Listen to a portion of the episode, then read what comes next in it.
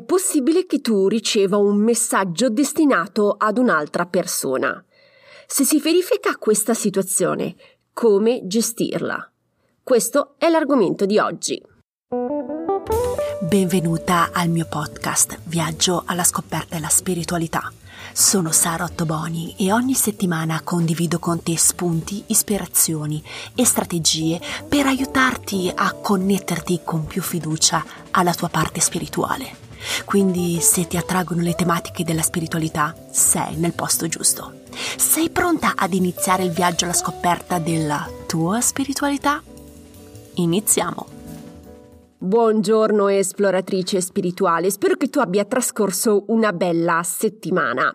Oggi parliamo di come gestire eh, la situazione nel momento in cui tu ricevi dei messaggi dalle guide spirituali per altre persone.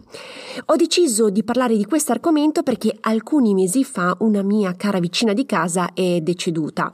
Avevamo un bel rapporto, ma non ci conoscevamo veramente da molto tempo. Alcune settimane dopo il suo decesso la mia vicina mi è venuta a salutare nei sogni. Mi ha detto che stava bene e che stava recuperando le forze. Però prima di lasciarmi mi ha mostrato fiera la sua nuova bicicletta da corsa. Era veramente contenta di poterla nuovamente utilizzare. Ci siamo salutate e io ho continuato il mio bel viaggio astrale notturno.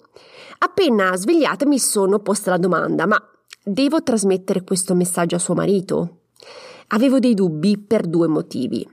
Il primo, non mi ricordavo se avesse esplicitamente chiesto di trasmettere il messaggio a suo marito. Il secondo, non mi aveva mai parlato della sua passione per la bicicletta da corsa. Considerato questi due aspetti, ho deciso di temporeggiare. La settimana scorsa ho incontrato il marito ogni volta che entravo e uscivo di casa. Avevo l'impressione che la vicina creasse a proposito questi incontri.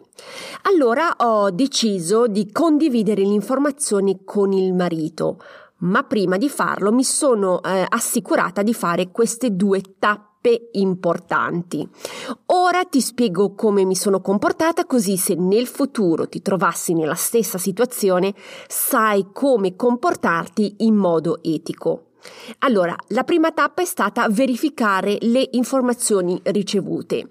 Come ti ho detto, non sapevo se la vicina eh, di casa era appassionata di bici da corsa.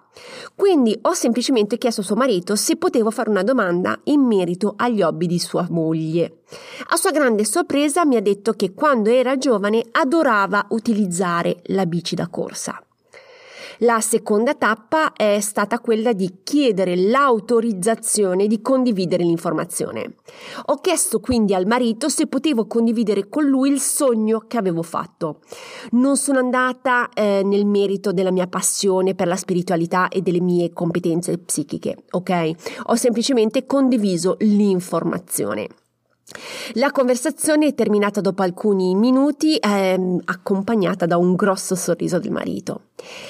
Se anche te nel futuro avrai il privilegio di ricevere le informazioni anche per altre persone, ricordati sempre di fare queste due tappe fondamentali ed etiche, ok? Però prima di concludere vorrei sottolineare un punto. Sei obbligata a condividere le informazioni? Assolutamente no, nessuno ti obbliga a fare nulla, non ti devi sentire responsabile della trasmissione. Come dico sempre alle mie studentesse in canalizzazione, se non ti senti a tuo agio, evita di farlo. Ricevere informazioni non implica direttamente la sua trasmissione, ok?